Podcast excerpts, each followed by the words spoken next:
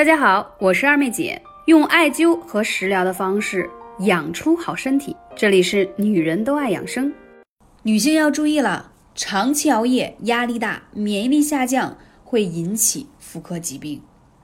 由于工作压力大、焦虑和熬夜等因素的影响，女性的妇科疾病发生率有所增高。长期的熬夜和压力大会导致女性的激素水平紊乱、内分泌失调和卵巢功能早衰，当然还有骨质流失、心脏疾病和植物神经紊乱的风险。此外，不良生活习惯还会导致身体免疫力下降，更容易被病毒侵害。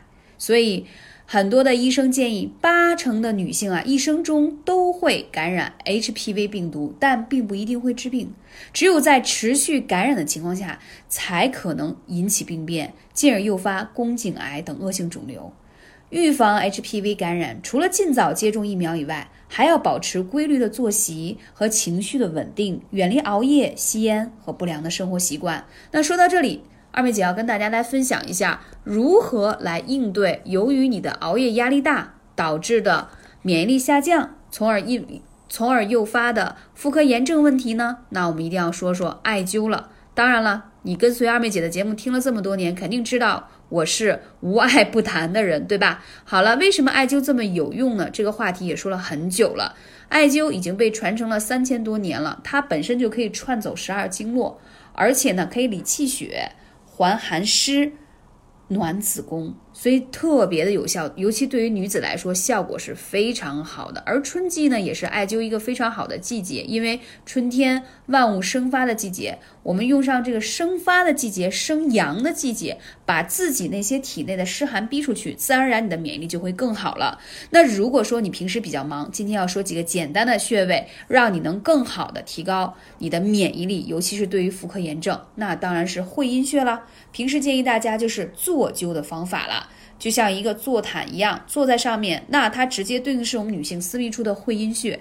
那此穴呢，它也是打通你的任督二脉的地方。所以女性有很多的私密处的炎症，以及你的宫寒的问题、妇科炎症的问题呢，啊，是由于女性的生理结构比较特殊，所以呢，此处呢又非常的薄弱和敏感。那在这种情况下，当你的免疫力低下之后，就会诱发很多的炎症。那坐灸的方式呢，是直接达到这个病灶，可以很好的。通过会阴穴把这些湿寒排出来，自然而然你的妇科炎症就好了很多。那你如果说可以坚持一周至少做两次啊，蒲团这个会阴穴的方式，每次二十分钟左右，你会明显发现，哎，自己气色变好了，脸色变红润了，同时你的妇科炎症也得到很好的改善。那除此之外呢，春季我们还要必须要说一些提高免疫力的穴位，那不得不要说的就是。足三里、关元、气海、神阙这几个穴位，其实我已经讲了很多年，但它确实对于春天万物生发的季节呢是非常有效的。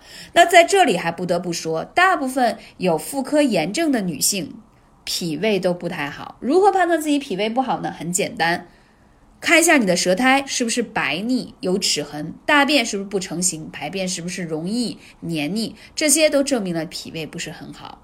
那在这种情况下，我们还要配太白穴。说到这些啊，不得不要聊一下，经常用脑、思虑过度、久坐不运动、爱吃甜食的女性朋友，大多你的脾气都比较虚。那艾灸中脘和七海呢，就特别好的健脾益气，不仅让你吃嘛嘛香，身体健康，还能让你气色好、有精神，身材更苗条。所以经常很多人说，二妹姐你这么能吃，为什么觉得你很结实啊？但是呢又不胖？很简单呀。艾灸对我来说就是这么的有效，所以当你的气补足了，那你吃进去的食物就可以更好的运化；当你的气不足了，那你的这些食物就很难被运化，就形成了脂肪。不知道讲到这里，你是否能听懂呢？不明白的话，可以在评论区给我留言。那在这里的话，一定要提醒大家啊。现在是春季，是养肝的季节，所以呢，大家一定要早点睡。这个话呢，听上去有点像废话，但是它确实非常有用。而且在晚上睡觉前，如果泡泡脚，那对睡眠是非常有效的。那最近呢，我也是遇到一个九五后的一个女生跟我说，她发现自打她坚持用我的方法泡脚了一个月，哎，发现小肚子没有了，而且睡得特别好。我说泡脚就是这么神奇，因为我们脚底有很多祛湿。